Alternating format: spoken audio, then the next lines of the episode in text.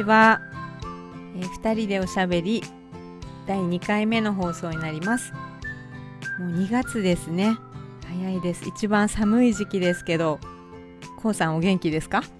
いやちょっと録音がねまだ 手前なんであれですけど多分元気でやってると。そうですね。手前でした。でも早いですよねちょっと手前でした、ね、そうですね、うん、ね年明けたらねあっという間に2月です、あっという間に。いや、はい。もう本当につい先日やっとあの年が明けたなと思ったらもう年末でね。でそうなんですよね。で本当。2月のはい録音をしてるっていう状況で,、そうですね。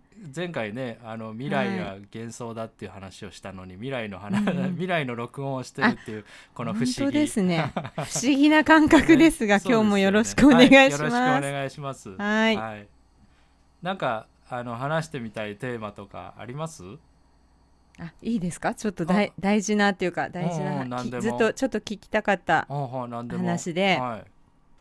私あの4年前もう5年前ぐらいになるかな。父を亡くしてるんですけどうん。まあその時すごく悲しくて。う、ん。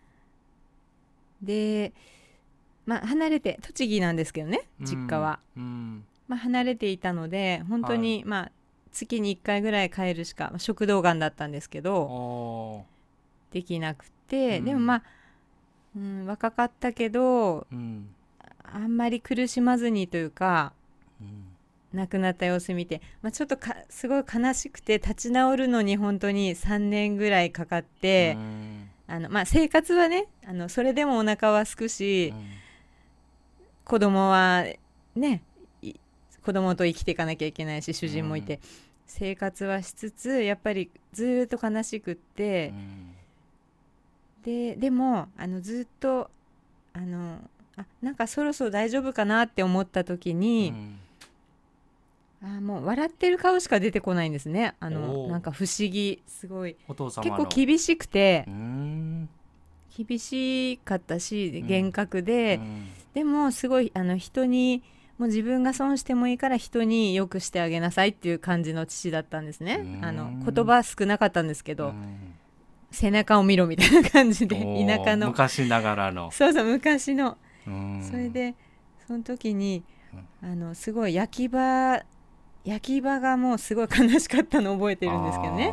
そのその時はちょっと受け止められなくて、うん。あの体、まあ、看護師の仕事をしていながあら、やっぱり家族それも父っていうのはすごいやっぱショックで、うん。その準備期間はあったけども、うん。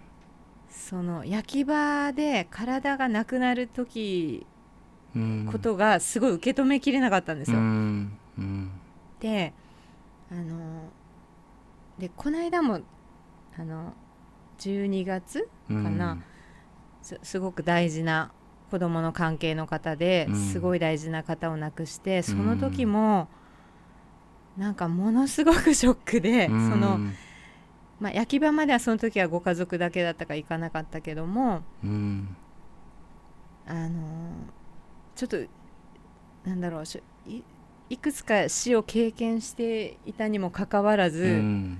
すごく処理できなくうて、ん。なんか1週間ぐらいずっと涙が出ちゃったりしてうんいたんです。うん。でただその前回の k o さんのうん。お話で、その木に帰ったりね。そほうう。あの、まあ、亡くなったらお空から見ててねとかってよく言うけど、うん。雲の一部になったりうん。してこう巡っているっていうのを聞いたら、うんなんかちょっと楽になったんですけど。あ本当ですか？よかった。そうそう。どこに行っちゃうのかなって本当に。そしてなんか自分の体今こういうふうにあって、うんあのもうなんかこれはこれは何なんだろうぐらいになっちゃったんですよ。このうん。生きてると死んでるって本当に体があるかないかだけとか、うんうん。なんかそれぐらいちょうんっと他人の本当家族じゃない方の死でもそこまで考えたの初めてかもしれないんですけど、うんすんごい悲しくて、うんただあ巡っていてでもこう四十九日かけて旅をするって言いますよね、うん。仏教だと、うん。そので7日ごとに抱擁するとかっていうのを父の時に聞いたから、うん今どの辺歩いてんのかなとかって 思ったりしたんですけどね。はい、ちょっとまああの質問がぼんやりいやいやでも結構大きな出来事がね最近あったんですね。そうなんですね。うんうんだからうんその、うん。なんだろうどこに行っちゃうのかなっていうなるほどなるほど。うん。ずーっと考えてたことだったんですけど、それもでもとっても大きなテーマだしこうはい。誰もが思うね当たり前の疑問というかね、うんでまあ私はその死について一回ちゃんと話さなきゃいけないなってずっと思ってるんですね。はいでうんあの自分がラジオの中で話してるのは分離させて所有して比較するっていうサイクルが場の恐れで回っていくっていうふうに話をしててこの場の恐れっていうのは死の恐れなんですね。うん私を今動かしてるのもこれだけ安全になった食べ物のありふれてる時代でもやっぱり死の恐れによって動かされてる、うん。生かされているはいっていうことだと思うんですね、だからその死についてっていうのはとっても大きなテーマで一回話さなきゃいけないなと思ってるんですけど、うん生まれるとか死ぬとかっていうのもある種のその期間をラベリングしてるラベリングなんですね。で死ぬためには生まれる必要がありますよね。そうですよね生まれてないものは死ねないですよね。そうなんですよね、うんで一番最初のところ生まれたかどうかっていうのが一つ見ていくところでもあの今日話せるところかなってちょっとポイントかなって思ったんですね。だからどこへ行くのかっていう質問と、はい、どこから来たのかっていう質問は両方まあセットって言いますかね。うん、でその亡くなられた方たち私もあの親とかそれから身近な人亡くしたこともありますけど、はい。その亡くなられたと人間の言葉で定義づけされている方たちがどこから来たのかっていうことを考えると生まれてないというかね生まれたって言えるような、その無から何かが作り出された瞬間っていうのがあるだろうかっていうことも一つこうちょっと心に留めていいと思うんですね。前回その亡くなった時に自分たちの物質が何一つ消えてしまうわけではなくてうん。それぞれの要素になってまた雲になり森になり川になりそれは生きてる生き物の一部にこの先なっていくかもしれないし、はい自分たちが今日食卓に並んでる食べ物は祖母であり祖父であり、ひいおじいちゃんを食べてるんだっていう話ですね。それが亡くなった後のこと。で生まれる時のことをずーっとこう拡大して見ていくと、はい。一個の卵子と一個の精子がうん。合流するわけですね。はい。でそして37兆個の細胞に分裂して今の私たちの体になってる。うんこのプロセスの中でうんはい。無から何かが生まれた瞬間ってあったかっていうことなんですね。うん。お父さんとお母さんの一部がはい。ものすごくちっちゃくなってうん。くっついて、そっか。でまた37兆個に増えてる。はい。ですよね。生まれたっていう瞬間ってどこにもない。うん無にはなってないってことですね。一度も無になってない。ゼロには。もともとあったものがむちゃくちゃ小さくなって一個にマージして融合してそれがまた37兆個に増えてるだけで言い換えれば2つの川が下流で合流して1本になって1つになっているだけでうん。全くなかったところから突然川が生まれたわけでもないしその川が消えたように見えるからって言って無になってしまうわけではなくてまたそれは雲になりまた雨になり川になっていくっていう、はい。うん、そういうところかなって思うんですよね。うん。だから卵子って女性の体内で生まれた瞬間にもう細胞分裂を終了してるので、うん。卵子っていうのはお母さんの体の中で高校の授業もはい。大学の授業も一緒に受けてたんですよね。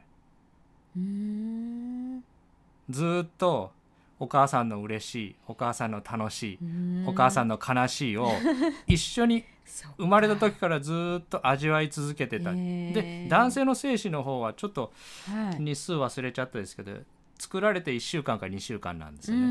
ん。だから精子の方は全然何も経験してないだけどお父さんの一部。そんな違いがある全然違うものが合わさってそれがるんですよ。違うんだ、はい。だからね。だからすずさんの今の体を作ってるはい。元になったのはたった1個の受精卵でその受精卵はすずさんのお母さんと一緒に小学校の授業も受けてたし中学校の授業も受けてたし一緒にお母さんと体の中で一緒に職場に働きに行ってたんですうーんそそれがんなに前から？そんなに前から？生まれた時からあの卵子ってももう体うできてますよね。生まれた時からあ生まれた時はできてます。あでそれがそう数がなくなったら閉経になる。ああそうでした細胞分裂を終えてるんですよね卵子の方は。はへえだから今のすずさんはは。たった一個の卵子としてお母さんと一緒にお父さんとの出会いも経験してるし恋愛も経験してるんですえそうですか。そういうものがうん今たまたま分裂してうん。別のホログラムを作り出す映写機として今ここにある、ですね。うん、すごい。そういうふうになんか大きな花 なんかお大きいのか小さいのかちょっとわからないけど、ねねうんでも、うん。そっかそなんか生まれてお母さんを選んで生まれてくるとかっていう話うはんうん、そういうふうにもますけ言うど。こともありますよね。うん。ねそういうこともあるんですね。そのお母さんもおばあちゃんのうん。一部だったわけですね。はい。だからおばあちゃんがうん。経験した教育おばあちゃんが経験した恋愛そういうものを全部体験した一つの卵子が今のお母さんになりそのお母さんが経験した全部を体験した卵子がすずさんになってるんですねう。んそういうこつながってるんですね。つながってる川の一部なので、はいそこの一部はうん入れ替わり続けてるその波のスープのようなものだっていうのがん一つ目の世界の生まれる死ぬなんですね。ではいこの非二元論が指してるのは二つ目の世界なのでうんうん二つ目の世界が生まれたり死んだりするかっていうところがもう一つのポイントになってくる。はい。ですね。現在過去未来で今しかなくてその今は二つ目の世界にしか存在しない。うん。今はそうですね。二つ目の世界そのものだっていうことだったですよね。はい。その二つ目の世界が死ぬかっていうことなんです。うん。二つ目の世界が生まれるか。えー二つ目の世界ってスーさん死ぬと思います？どうなんでしょう？二つ目の世界は自分が作り出すから、うん。えー、死な死なないのかな？細胞でも細胞一つでもある限りは死なないのかな？二つ目の世界。考えすぎてしまって正解を。そうですよね。わからないです。二つ目の世界ってね毎日消えてるんです。そうなんですか？夜寝たら消えません？どういうこと？あそういうこと？へえ一日8時間寝る人だったら一日のうち3分のあ1二つ目の世界ないんです。ああそうですね。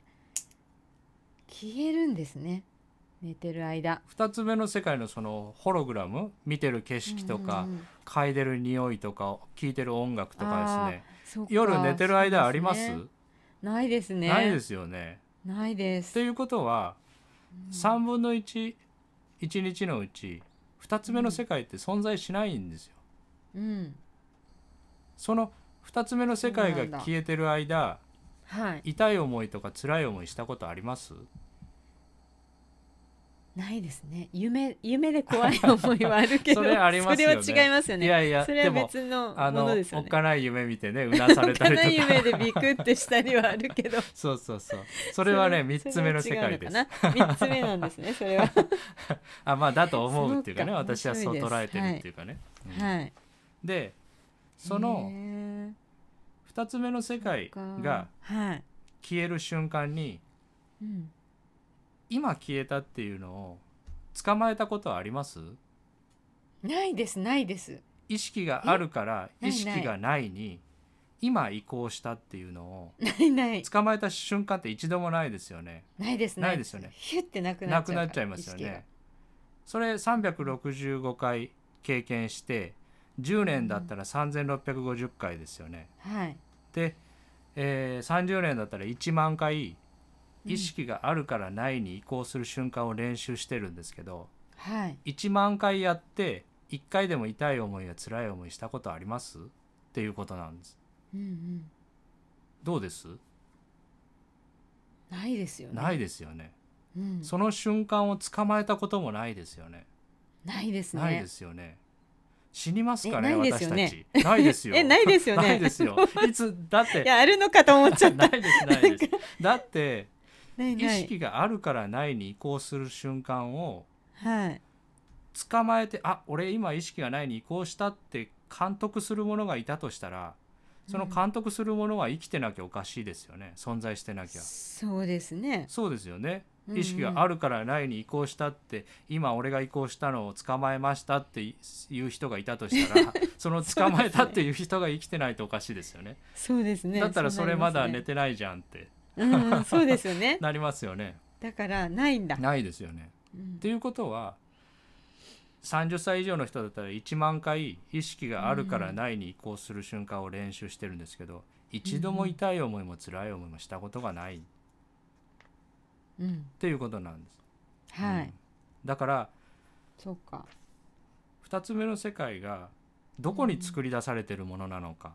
でそれが実存とは別のディメンジョンにあるものだっていうことを考えるとはいその意識があるからないに移行する瞬間をものすごく怖いものだとか痛いものだとか辛い思いだとかっていうふうに考える必要はないっていうことなんですね。うんそれともう一つ大事なのは、一つ目の世界のこの肉体が焼き場で焼かれるっていうショッキングなことがありますよね。それ私が焼き場で焼かれてる時を自分で想像しても結構ショッキングです。今ね。でうん。はい。その前にガクッとこう息を引き取る瞬間がある。そういうこうさまざまなその肉体的な変化ですね。一つ目の世界の、うん。そのうん。肉体的な変化をするタイミングとはい。二つ目の世界が消えるタイミングが同じだと言えるかどうかっていうところなんですね、うんそれどう思いますうんそれは今の話から考えるとうんうん。もう先に意識がなくなっちゃうから2つ目の世界がうん。先に終わっちゃう場合の方うがん多いですよね。っていうか全部多分二つ目の世界の方が先に終わると思う。ななぜかっていうとね、んん。そうですか。亡くなるっていう瞬間は多臓器不全に向かっていくっていう経験なんですね。はい。多臓器不全に向かっていくっていうことは血圧が維持できなくなるっていうことですよね。で、はい肺の機能も維持できなくなるっていうことは酸素が減っていくっていうことですね。けはい血圧が下がって体体内の酸素も減っていけば脳に供給される酸素も減っていきますよね。はいはいそうですねで。そうすればうん脳の中に作り出されてる世界は自動的にシャットダウンされてる。うんうんうんでそっかそうですね。おそらく56時間前には2つ目の世界は消えてることの方が多いっていうのが自分の感じてる感覚としては近いかなっていうふうに思います。うん。はい。っていうことはそうですね。ここが死のパラドックスなんですけどうん。私たち親の死とか友達の死とか家族の死とか、まあはい、そういう悲しい思いをするけども自分の死は経験しないっていうことなんですよ。うん自分、そうですね。うん、うんうん。できないですね。できないですよね物理的に。うん。うん自分の死を経験するためには血圧がないとダメだしうん。酸素も保たれてないと経験できないですよね。だからお父様もその大切な方もその自分がこの世界から離れる時にはい。そういう瞬間を経験しなかったっていうことが一つ言えること。うんそしてその瞬間は苦しいものや辛いものっていうよりはむしろうん真逆の経験じゃないかっていうふうに自分自身は思ってます。うんあのー真逆っていうと気持ちいいもの。楽になるみたいな感じですか？気持ちいい。もの。今までうん背負わされてたうん名前とか性別とか職業とか社会的な責任とか、スーさんだったら母親とか、うん。えー家族を支えなきゃいけないとかそういうさまざまなしがらみとか重みとか、うんそういうものから離れて自由になっていく瞬間、そういういろんなものから解放されて楽になっていく瞬間っていう可能性の方が高いんじゃないかなっていうふうに思ってます。へでここはフィクションです。私死んだことがないので、うん、これは事実かどうかはわからないけど、はい。完全自殺マニュアルってスーさん読んだことあります？ないです。あれはどういうふうに死んだら気持ちがいいかっていうのが書いてある本ですよね。えー、知らないです。だからあのそこで書かれてるのは首吊りが一番おすすめだって書かれてるんですね。気持ちがいいってえー、いうふうに。そうなんですうん。か、でこれこういうメッセージは社会的にはねやっぱりうん大きな声では言えないような、まああの本自体もおすすめっていうかまあ一番楽なのはそうなんじゃないかってみんなに自殺しなさいっていう本ではないのでね、うん。でもはい。とっても貴重な本だと思うんですね。でうん。そこで起きてることっていうのは内頸動脈と椎骨脳底動脈っていう2系統の脳血流がうん脳に血液を届ける系統が人間には大きく2系統あってうん首の横の内頸動脈とはい椎骨脳底動脈の背骨に近いところもっと深いところの両2つがあって首吊りっていうのはその両方が止まるっていうんですね。うーん。そういうなんか根拠がちゃんとうん、そういうふうなことが。であの、へ解剖学の、えーごめんなさい。えっ、と冒険とかあのーうん。死体解剖の、えー、と検視。検視とかだからはい。どういうジャンル？法医学。ごめんなさい。法医学か。法医学。うん法医学。法医学。の方でも、両方がいっぺんに閉塞するっていう経験はおそらくそんなに苦しいものではない。しかもそれも数秒ぐらいでスッと消えるっていうふうに考えられてるんですね。ででこれが首絞めとかですね、うそれから溺れてなくなるとかだとうん。脳への血流が保たれた状態ですよね。あ。でそうするとそうか。亡くなり方でもいろんな亡くなり方があってうん。その内頸動脈と椎骨脳底動脈の両方がシャットダウンされるっていうのが大事だなって思ってるんです。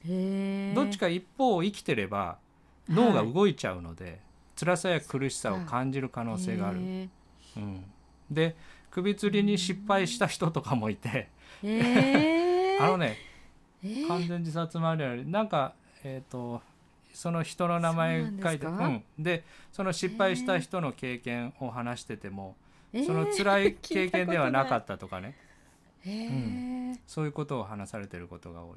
であのジルボルト・テイラーさんだったかな。あのはい「奇跡の脳」っていう本を書かれて TED とかでも話をされてるアメリカの脳の解剖学のそ方の本持ってます。あ本当そうですか？うんあの読み始めて数ページ。あ あの方は左脳梗塞だったかもしれません。で、うん。その時の経験がとっても穏やかで平和で、幸せな経験だったっていうことを、はい。脳の解剖学の方がこう報告されてる。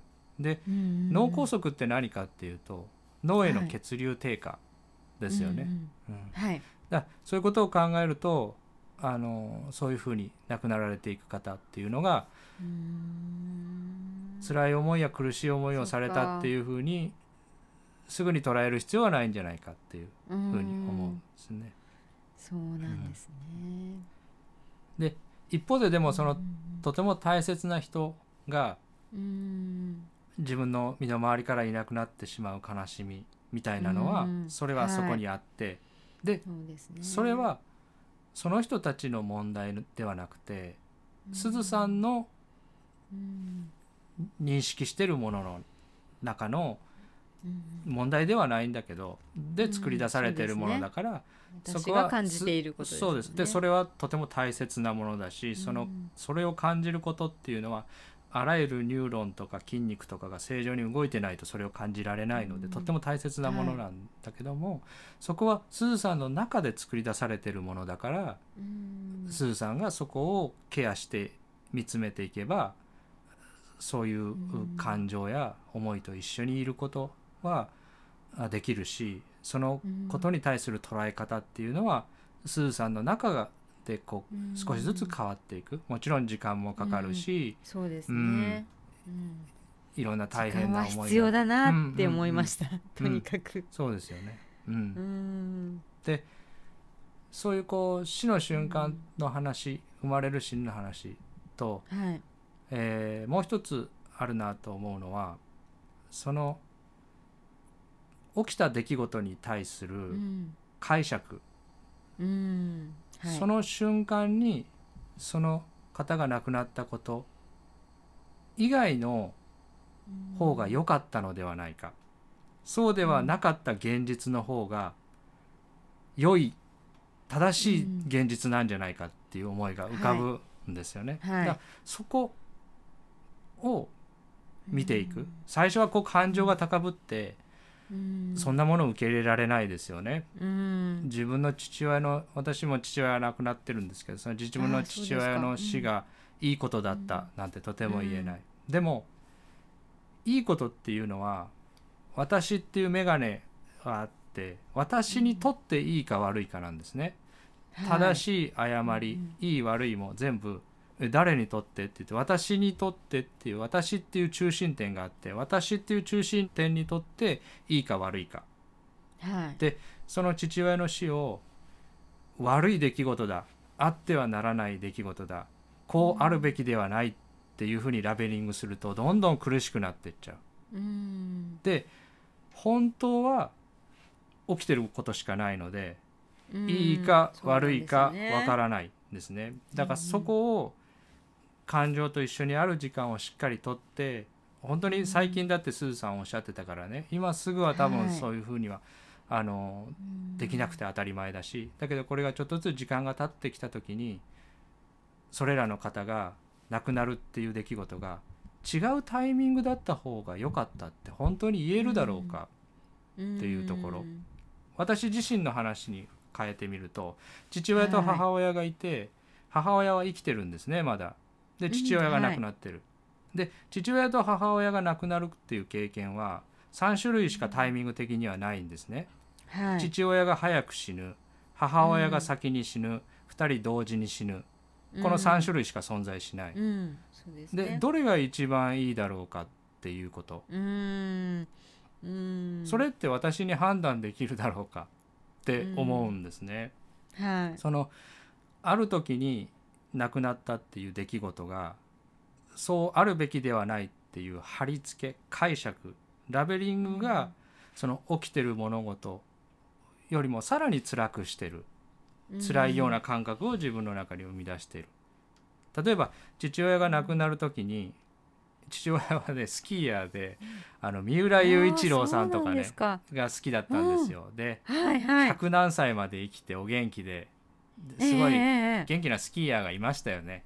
うんうんうん。あの方に憧れてええ。三浦雄一郎さんのお父さんが長生きだったのかな。そうん。でええ。俺もあれぐらいまで生きるんだなって言っててね。ええ。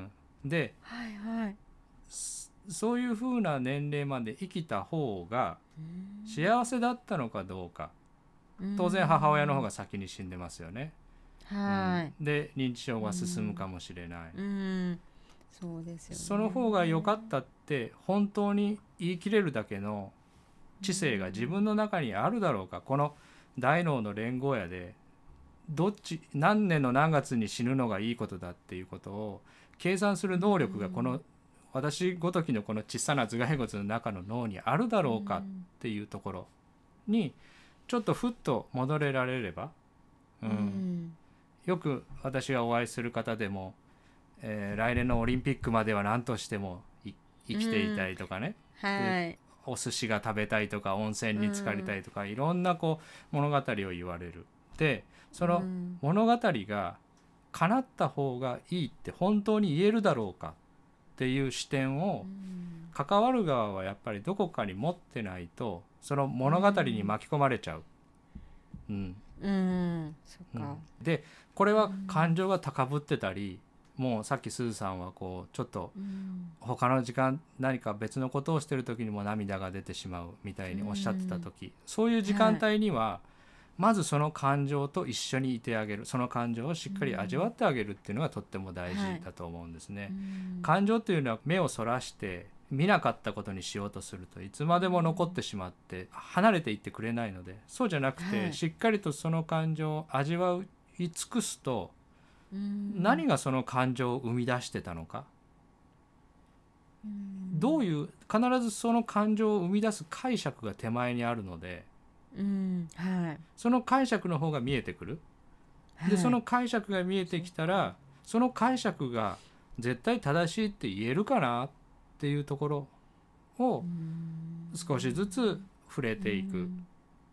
でその解釈がひっくり返るんじゃなくてうん自分の父親があの時に亡くなったのが悪いことだっていう風なラベリングをあの時父親は死んで正解だった。正しかったというとひっくり返っちゃってますよね。うん。そうじゃなくてはいはいそうです。正しいか正しくないか私の自我には判断する能力がないわからないっていうところに戻る。う、うんん。でそこが一番穏やかで平和なところ、うん。解釈がないところなんとなくわかります。そうかも。だからその亡くなった方がうんその時にもしうん。亡くならないで1年2年と時間があればもっと幸せだったって本当に言えるだろうか？っていうこと、ん。特に若い方だとね考えるのにちょっとです辛かったりねそういうことはあると思うんですけど、で2つ目の世界しかはい。私たちは体験してないし、うん。そん味わっていないっていうことを考えればはい。二十歳で死んでも50で死んでも100で死んでも同じものしか味わってない、映ってる中身は次々と変わっていくけど、はい。ずーっと同じものなんですよね。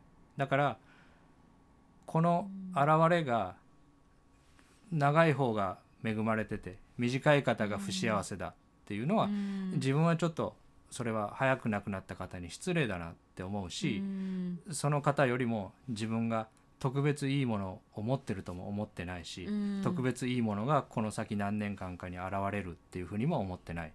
同じものを生まれてからずっと若く亡くなられる方も味わわれてるし、はい。それの中にうんしかいないっていうかね、うん、うん。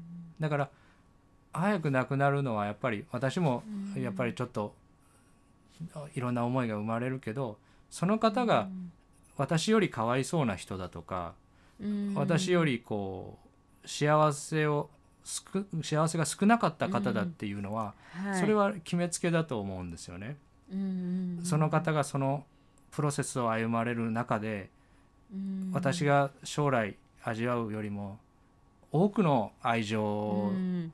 浴びはいて、多くの人にこうやってすずさんにね思い出されて、うん。こう、はい。し忍ばれてっていうようなそういうものを集まったこう愛の中で過ごされたその貴重な時間をこれから私やすずさんが長生きして経験するものの方が貧しいかもしれないですようんね。うん。うん。そうですね。うん。今死んでおけば暖かいベッドの中で寝れるのに、この先火事かなんか起きて何億円って借金背負って、5年後だったら畳の上じゃなかったかもしれないですよね。うん。それ分からないですよね。っていうところが一つあのうん自分がこう思うところだけどでもやっぱりその手前に今のすずさんのお話を聞いて思うのは、うん。そのいろんなこう感情それって当たり前のものなので、はい。そういうものをこう感じられる人とあのお付き合いしたいしそういうものを全然感じられない人とはちょっとそれ、うん。人間としてちょっと壊れてるんじゃないですかって私は思うから、そういうそうですね。うん、そういうとってもうん。大切なもの。でまずその感情があって当たり前だし、そういう思いと一緒にいる時間を取ってあげてでそこが少し落ち着く時が来たらうん。本当にあの人はかわいそうな人っていうすごいこう恵まれた人とかわいそうな人っていう箱があって、その、はい。早く亡くなった大切な人やお父様をかわいそうな人の箱に入れるっていう行為が、それ本当にやっていい行為なんだろうかっていうところが、うん。その後で少しこうちょっと、うん、あの見えてくるところかもしれないなっていうふうに思うんですよね。うん。うんなんか一人でわーっと話しちゃった。あいえいえなんかすごいうなずいて聞いてたんですけど。いやいやなんか父に関してはなんか、あのちょっとそういうの境地うにん。こう移ってこられたかなって、うん。もう45年経って、あのすごいみんあのなんだろう周りの人のためにする人だったので、それを今こうなんか実家の母と妹が農家継いでるんですけど、それをなんかこう今返していただいてるような感じの話を聞くので、そういうところでも感じられるし、うん。こうまあ受け入れまあ受け入れざるを得ないけども、そのまあまあ良かったとは言えないけど、うん。まあ、うん。ああのタイミングだったんだなっていう感じにちょっとなってきていて、でその若い方はもう 10, 10個ぐらい下だったんですけどね、うん若いですね。私より。うん。でただあの、まあ、とっても、まあ、ごけご結婚はされてて、うん。お子さんはいなくて、うん。ただ子供すごい大好きで、うん。そのね、うちの子含めみんな可愛がってくださってた人で、もうそれもう参列者がもう入りきれないぐらい、あ その式のお見送りのもう両日お通夜と、うん。もうお坊さんもこんなの初めてですって言って、あのおっしゃってたーし、あとそのやっぱりさっきこうさんが言ってたお話みたいにお坊さんのお話でも、うん。その生きた長長さではないんですっていうお話を、うん。時間ではないんですって、あのその濃さうん。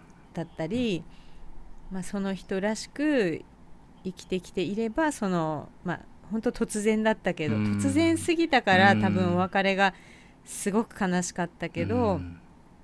うん。まあ、ちょっと今はまだ悲しい段階ですけど、うんその奥様のあのなんだろう参列した人へのご挨拶のあのお手紙に、あのもう温かさと笑顔しか残っていませんってうん。書いてあったんですね、だからもう本当に普段からそういう人でもうなんかあの段階でそういうふうに書けるって すごいなんかすごいなすごい人だったんだなって思ったり、ずっとそのまま多分残っていくから心にちょっとそそういうなんとなくその今の高さんのお話うん、わ分かるような気がして 聞いていました。いえいえ。そう経験が先になっちゃったからいやでもねそういうこまだまだちょっとね感情は落ち着かないですけど、うんうんうんうんいやなんかそういうふうに処理していけばいいのかなって少しうん良かったです、今日お聞きできいて、はい、そのどっちかというとやっぱりその感情が訪れてるって結構貴重なことっていうかあんまりこううんそういうこう大きな感情が生み出されるっていうのは、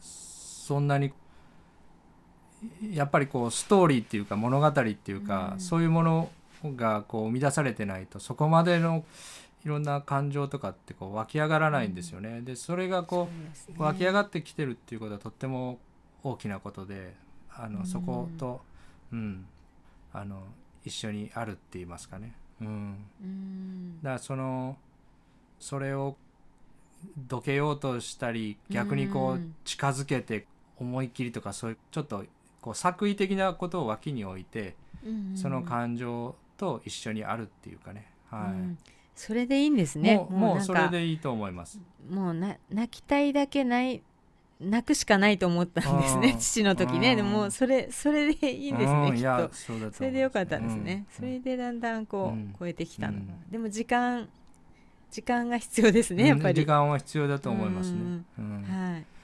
そうですね。うん。でうん、まあここもちょっと言っちゃうとあれなんですけどそのはい。やっぱり、その亡くなった父親の中にも誰もいなかったっていうかね、うん。その中に魂があってそれが死んだっていうと、もうやりきれなくなってしまうけどそうなんですよね。その父親の中にも何もいないし私の中にも何もいないっていうのが一つその釈迦が下脱って言ってるところなんですね。うん。魂があってそれが生まれ変わるっていうふうに考えてるものが魂がないんだったら生まれ変わるものもないですよね。そうですね。輪廻。魂ないんですか？魂がない。そこはちょっと それ今回もぜひお聞きしたいです。こあ次回じゃあ。次回か。今後。これねそう。だから、ね、そうですか、あうん。のえスーさんは逆にありますか？え魂はあると思って生きてきたんですけどあの輪廻転生はないよっていうのを聞いてだそれまあはある人から。セットなんですね。魂があるっていうんだったらセットなんですか、うん。魂がないっていうことイコール輪廻転生でこう回るものがなくなっちゃいますよね。うんうんうんだから下脱ですよね。うん。輪廻転生の輪から抜けるのが下脱ですから。はい。魂があるって言えばその輪から抜ける？その輪そのものが存在しないっていうのが下脱ですよね魂がなければ下脱もないですよね。そうですね。そうですよね。魂ないんですか？それいや逆にちょっとぜひお聞きしたい。逆にお願いします。あのあるっていうところを教わりながらじゃあまた次ですね。ええー、教える何もないけれど。はい、はい。ぜひちょっと興味ありましたそれ。はい、じゃああの締めを、はい、じゃあはいじゃあもうあっという間にお時間なんですけど。じゃあこれで第2回を終わりになります。2人でおしゃべり第3回は、えー3月の放送予定です。はい。でいいですかね。はい、またよろしくお願いします。ありがとうございました